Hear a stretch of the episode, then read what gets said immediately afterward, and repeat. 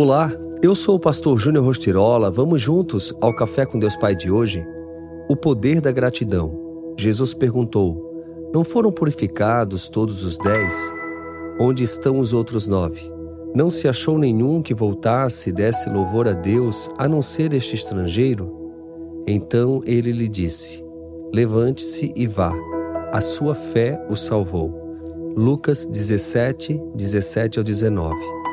Já reparou que a gratidão gera alegria ao coração? Quando agradecemos alguém por algo que nos tenha feito, a pessoa sente-se valorizada, por mais simples que tenha sido a ação. Como segurar a porta do elevador ou mostrar gentileza no trânsito.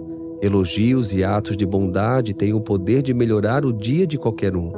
Jesus, após curar dez homens que sofriam de lepra, observa que apenas um retorna para agradecer e louvar a Deus. Os outros nove não agiram com gratidão, e isso chama a atenção de Jesus. Deus espera de nós um coração grato pelo que ele faz em nossa vida. É necessário reconhecer toda a sua bondade, não porque ele precisa de reconhecimento, mas porque essas atitudes fazem bem ao nosso coração e nos ensinam a forma correta de agir com o nosso próximo. Em 1 Tessalonicenses 5,18, a Bíblia diz: Deem graças em todas as circunstâncias, pois esta é a vontade de Deus para vocês em Cristo Jesus.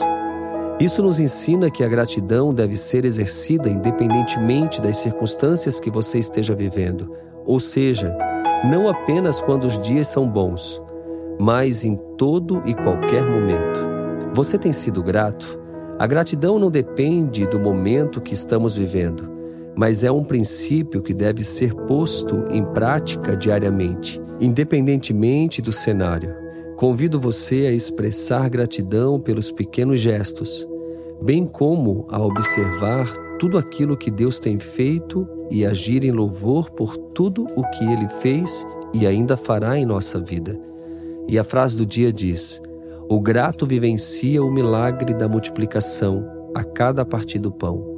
Que você possa de fato ser grato todos os dias e provar dos grandes feitos do Senhor.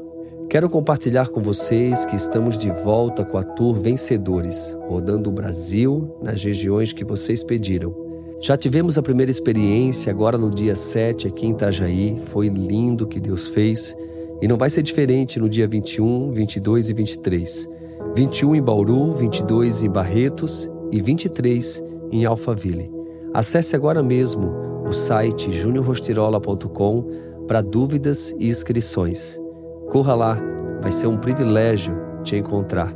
Deus Pai tem um encontro marcado com você. Fica aqui meu abraço, meu carinho e seguimos juntos com o Café com Deus Pai.